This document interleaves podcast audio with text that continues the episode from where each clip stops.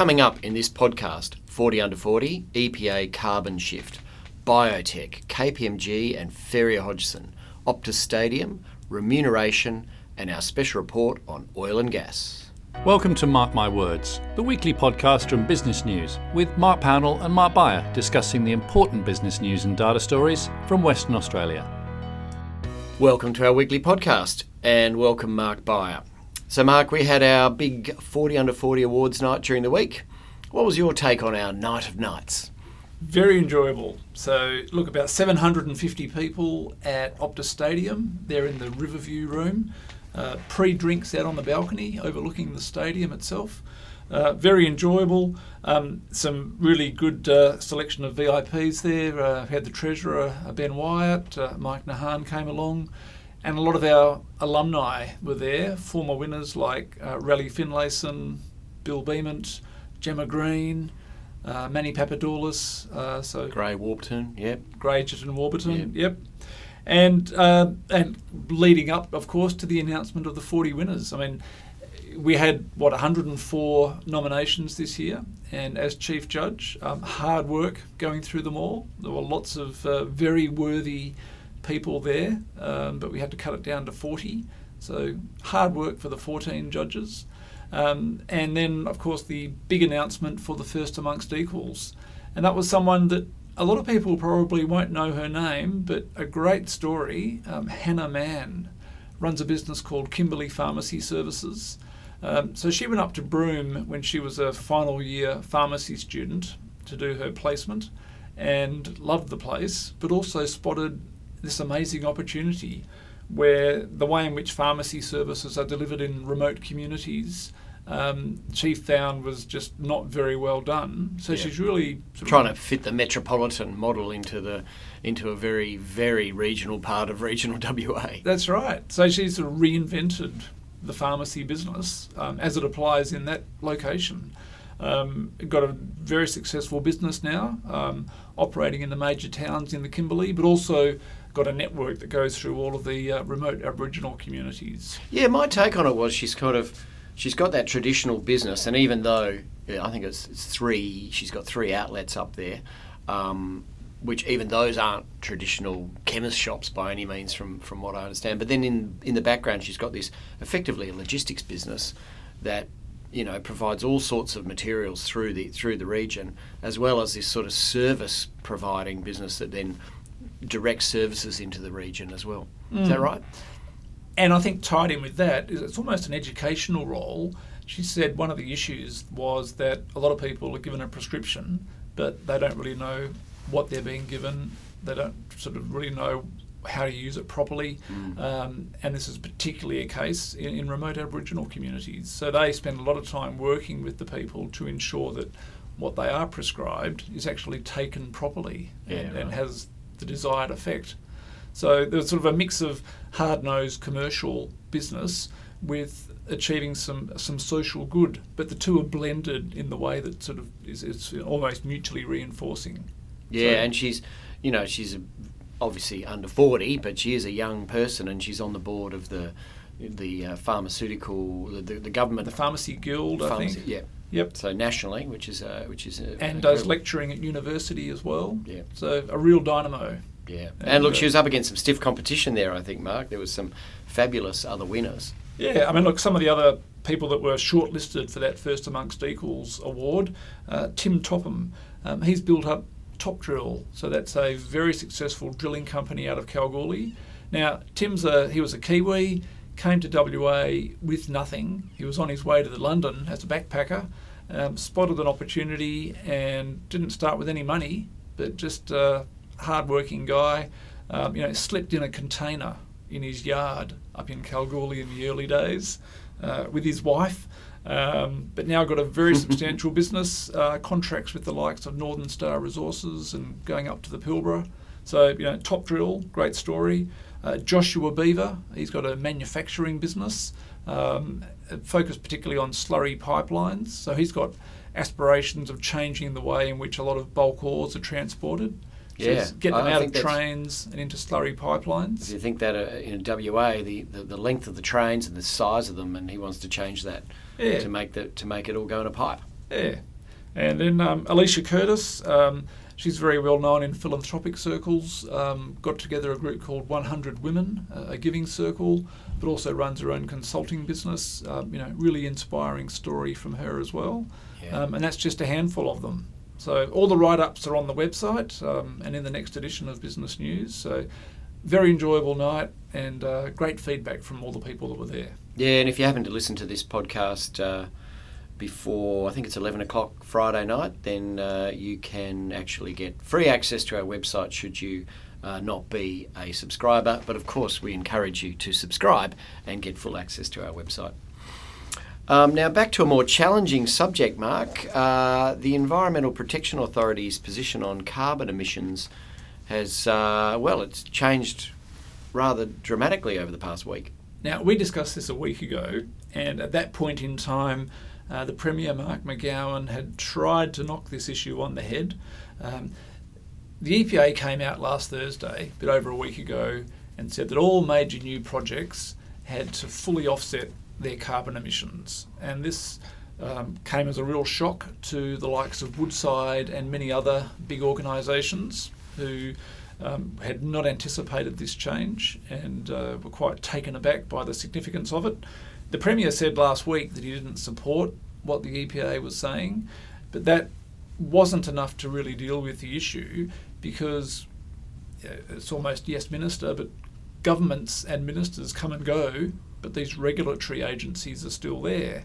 And if this was maintained as policy, there was a real concern that it would still have an impact on future projects under future governments. Yeah. Um, there was concern that it might be similar to what happens in Queensland, where the Adani coal project, um, there's been legal challenges to that because people have drawn on similar policy pronouncements by agencies in Queensland.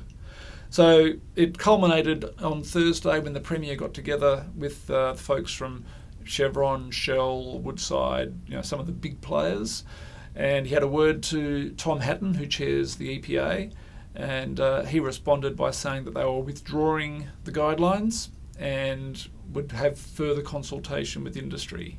So um, a big step back from what the EPA had proposed. Yeah. Um, and a classic case of uncertainty is a major deterrent to investment.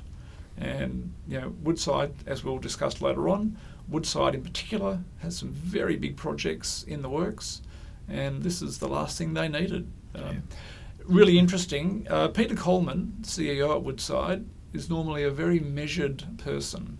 Uh, he got really fired up about this. You saw the how strongly he spoke about it. Um, very unusual and sort of says a lot about how how much significance he attached to this issue. Yeah, yeah, no, quite remarkable, and uh, and, and I guess all the more uh, prominent given there's AOG, the big conference, Australian Oil and Gas, uh, happening in, in Perth right now, and uh, you know, I, all those leaders were, if they're not already in Perth, generally were definitely in Perth this week. So, uh, yeah, quite a moment. Um, and look, you know, I think it's just there's this real uh, disconnect from people understanding both what resources is all about and and um, and some of that stuff like carbon emissions. I mean, LNG is a positive for carbon emissions globally. Yeah, sure, it, it takes some carbon emissions to create LNG, but but gas is uses a, or produces way less carbon than coal, for instance. So you know, it's meant to be a transition fuel. Uh, why would you go making it hard to to do that? Um, and look, lots of other stuff uh, which we can talk about later around that. Um, now, Mark, uh, big new biotech player has emerged in WA. Some really positive news on Friday. Uh, Respirion Pharmaceuticals is a new biotech company. Uh, it's a spin out from the Telethon Kids Institute. Uh, there's a great backstory to this, but also some very significant investment behind it um, which is a real milestone, and it fits into this narrative around you know the aspiration of building up other industries beyond the resources sector. Mm. And biotech and life sciences have often been seen as um, an area where we could do a lot more in WA. We've got a very strong uh, research base, uh, lots of research institutes here. Um, and this is a good story about something with big commercial potential. So the person behind it is Barry Clements. Uh, now he's a doctor who works in the field um, of cystic fibrosis, um, and he's seen shortcomings in the way in which current drugs treat the disease. He got together about five years ago with Kath Giles, a 40 under 40 winner, Yeah. who um, works for a group called Brandon Capital. And essentially, they spent the past five years, um, if you like, incubating this idea um, and taking it from a concept to where there's now a company with some serious backing. There's a group in the US called the Cystic Fibrosis Foundation. Uh, they've committed US $3 million to it, um, as well as a lot of research support and clinical testing support. Uh, plus, there's a, age, an organisation in Australia, the Biomedical Translation Fund. So it's a mix of government and private money. They've committed $20 million. Right. Okay. Put those two together, that's one of, if not the biggest investment I've ever seen in a biotech in Western Australia. Yeah. Um, certainly an unlisted company um, at a fairly early stage of its development. So, um, bottom line, you know, they've had some really good strides in their early clinical testing for this new treatment for cystic fibrosis. Um, and they've got people who've signed the checks and said, We like what you're doing and uh, we're going to support you. So, Fantastic. really encouraging. And I love the 40 under 40 link there, Mark. Very. Uh, Yep. Very well, in fact, and the CEO, incoming CEO, is Matt Callahan. He's a, a well-known biotech executive in Perth, currently based in the US, um, which is where some of the testing will happen. He's another 40 under 40 winner. There you go. Uh, just keeps on coming.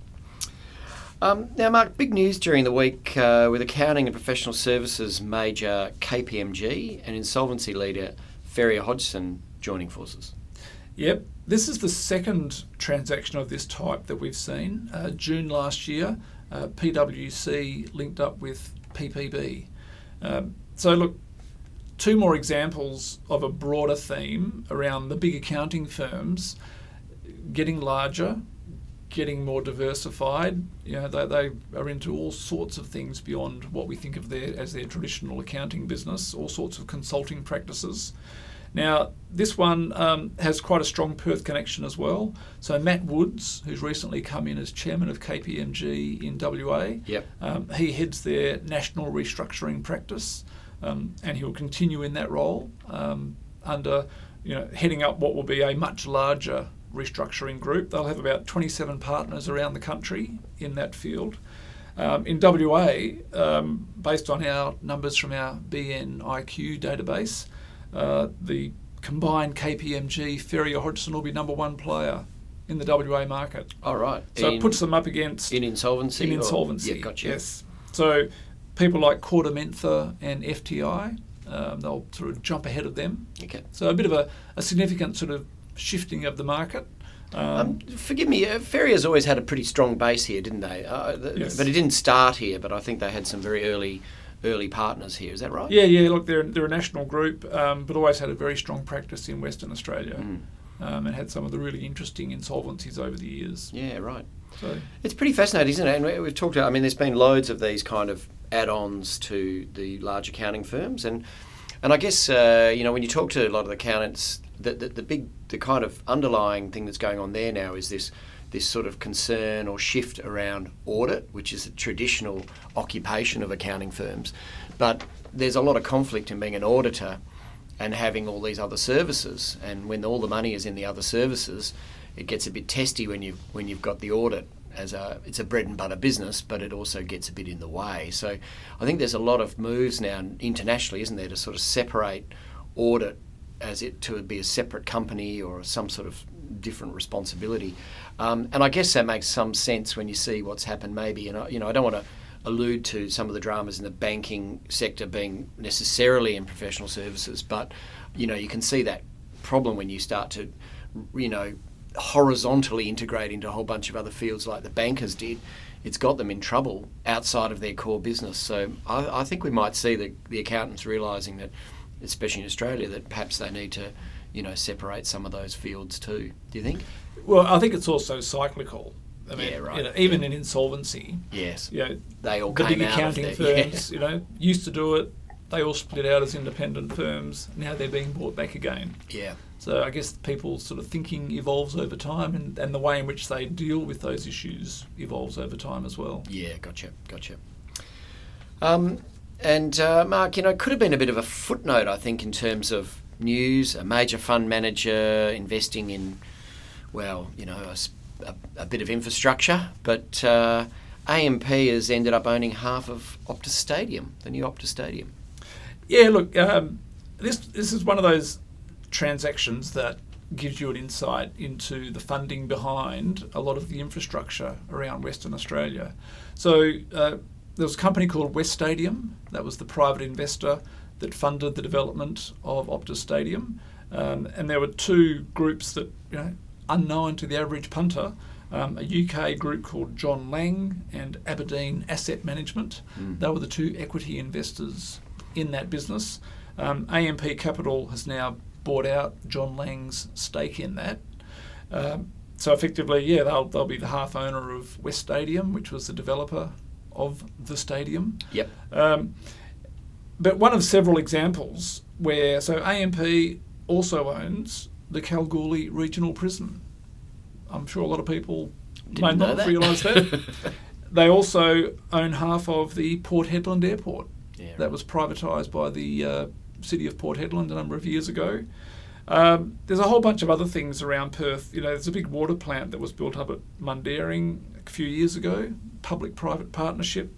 Um, there's a whole bunch of schools being built in Perth at the moment as a public-private partnership. Now, these are deals that were done primarily under the Barnett government. Troy Buswell was a big supporter of these PPPs, um, and it's a you know a really good example, or they're all good examples, I think, of if you structure the deal properly. There's a lot of private money out there that Yep. can fund development of infrastructure. Yeah, so absolutely. it's not just the taxpayers that have to foot the bill up front for these developments. There are other ways of funding these sorts of um, um, infrastructure assets. Um, you know, the other example I love to remind people of the district court building Mm. on Hay Street. It's owned by private investors. They funded it and built it, Yep. and they've got a long-term concession from the government. And the other example I'll mention briefly, um, a fair bit of interest in this story from our readers. There's a big new waste plant being built down at Kwinana. Um, now, it's Macquarie Capital and the Dutch Infrastructure Fund, who are spending about $700 million Hmm. building a plant that is going to process a lot of waste, about 400,000 tonnes, that currently goes to landfill. Yeah, right. So this was after doing a deal with a bunch of local councils who currently, you know, put it in a truck and send it down to landfill. Um, very old-fashioned way of dealing with it. Um, there's in fact a second waste-to-energy plant um, in the works. A local company called New Energy Corporation, chaired by Enzo Gullotti. They've got some international partners, and they're planning to build another plant of similar scale. So some great stories there Mm. about private money delivering uh, public infrastructure around WA. Yeah, no, no, fabulous, and, and, and uh, a, a great um, synopsis there, mate. Really appreciate it. Uh, Mark, we did a uh, in in conjunction with BDO. We launched the uh, third iteration of the uh, BDO REM report during the week. Um, what can we tell our readers there? Yeah, so Oh, sorry, our listeners. our listeners, yes. Um, so look, the folks at BDO have sort of done a, uh, a deep dive into remuneration trends for listed companies, um, and there's a detailed report that people will be able to get through our website. There's a, a remuneration tab on the homepage. Um, and that'll be going up next week uh, where people can get the report. So we had a launch event, um, and I had a good chat to some of the executive search consultants in town. So Colin Simpson from Heidrick and Struggles, um, Alison Gaines at Gerard Daniels, and Sally Langer at Derwent, and had a really interesting chat to them about you know what they're seeing in the market. Um, some of the th- they all see a real tightening in the market for executive talent. Mm. Uh, there's this, you know, a healthy pickup, particularly in mining activity in WA. Um, keen demand for, for good quality, experienced executives, um, and yet there's a there's a finite supply of people that fit the bill. Yeah, good. Um, and they're seeing more and more pressure, and they suspect that's going to start flowing through into remuneration yeah. um, as those supply demand pressures come through. Um, Alison Gaines also pointed to what she saw as a almost a structural shift because she said in previous downturns, a lot of people that had been in the mining industry left the industry and haven't come back. So there's sort of a, a, a tranche of people that should be in their late 30s, early 40s who are going to be the next group of CEOs coming through Mm. or senior executives. She said they're not there. They've Yeah. given up on the industry. And there's also questions around if like the branding of the mining industry. You know, is it the kind of industry where young people want to work? And that ties into very low enrolments at places like the School of Mines up at Kalgoorlie. Yeah. Um, so all, all timing it wrong cyclically. And um, I thought also the, the commentary around the way incentives operate and how, you know, uh, those who've been in the, the sort of the older generation have typically done pretty well out of long term incentives, so they're more interested in that. Whereas the younger ones coming through have no experience of that.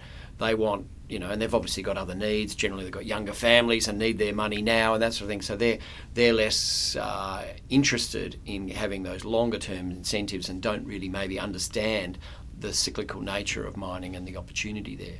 Yeah, Sally Langer was talking about the fact that you might have a, a pool of shortlisted candidates for one job, and their salary expectations can be very different because their risk appetite is very Mm. different. As you say, an older person who's, who's made a bit of money, um, they might be happy with a lower base salary, but they want they'll see some big upside from getting um, share options or some other long-term incentive. Whereas a younger person, they'll say, well, look, you know, I've got my kids at school and I've got my mortgage and I want a higher base salary, and I'm not sure about these long-term incentives. You know, for a lot of people over the past few years who've been sitting on or had a long-term incentive scheme, they've delivered zip Yeah. because the market's been so weak. Um, but if you've got the risk appetite and the long view, you know, you can get the big payoff. No, totally. Um, and and also just uh, before we move on, I think uh, Keith Spence also spoke. Uh, he's chairman of Santos. I thought he spoke really well, and I, I thought some of his insights were fantastic, and I really enjoyed the discussion that he talked about from in, in a, especially in a big company, the amount of effort and energy that goes in at the remuneration committee level to get remuneration right, because and he says you need experts in there, people who know the field, as in know the industry you're in really well, to align that long and short term incentives with what you really want to achieve. Because he said, you know, the shareholders have a very different, you know, take on things sometimes, and, and you need to be able to actually explain really carefully to shareholders so they understand. Otherwise, you get all this activism that upsets the apple cart, and sometimes, you know, wrecks a pretty good plan by the sounds of things. Yeah, no, that was a great discussion. All right, Mark. Uh, our special report is on oil and gas, which I've already mentioned a bit um, earlier on. Matt McKenzie has examined a host of projects worth, ooh, I don't know, a, a lot of billions. That's right. Yes. Uh, look, um, people who are familiar with our BNIQ database, which we love talking about, will know that there's a, a projects database on there under one of the tabs, and that includes a lot of oil and gas projects that Matt has updated. So at the moment, um, he's got a list of about 18 developments that are either just getting underway or likely to get underway, collectively worth $60 billion. Yeah. So we're talking very serious money here. And Woodside is sort of the, the number one organisation driving this. Uh, they're big projects. There's the Browse gas project about developing those gas fields off the Kimberley coast and bringing it down to the existing uh, Northwest Shelf gas plant on the Burrup Peninsula. Also, the big Scarborough development um, that would tie back into an expansion of the Pluto LNG plant. Um, so those projects together account for more than half that total capex. Uh, but look, you know, Chevron has got some big developments. Uh, Shell, um, ConocoPhillips. Um, there's a whole range of big offshore gas developments um, and some onshore action as well. So uh, people remember Mitsui bought the uh, Waitsia gas field in the Mm. Perth Basin. Uh, there was sort of a hot takeover battle for that. So Mitsui's been quietly working away behind the scenes, but we anticipate they'll press the button at some point on further development at Mitsui. Uh, sorry, at Waitsia. So um, look, a really good detailed analysis here, some great tables in our report so Yep. people can see exactly who's looking to spend money where. Um, and also a lot of detail about who the contractors are and the engineers and, and who's winning the work.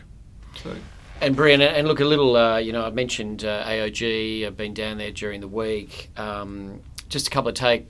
You know, in, conjunction with our oil and gas feature, I think it's kind of a nice segue. Uh, just some interesting little takeaways. Big words out there, collaboration, which I always love. So you know, it's obviously a bit of a theme in the oil and gas industry. Um, a theme I really noticed talking to people. Um, that you know they're definitely saying things are picking up. They're definitely more positive. It's definitely you know people are seeing activity, and you know that goes back to our remuneration discussion as well. There's demand for people. There's demand. There's work happening, um, and a really interesting thing that I find fascinating about um, about Perth is when I'm talking around with people there at AOG, a lot of them have worked in the mining industry. You know, there's a real cross fertilisation over the last 10 to 15 years in WA um, as the oil and gas industry has taken off here. We're unique. We have a there's no other place that's a mining and oil and gas capital, operational capital, anywhere in the world.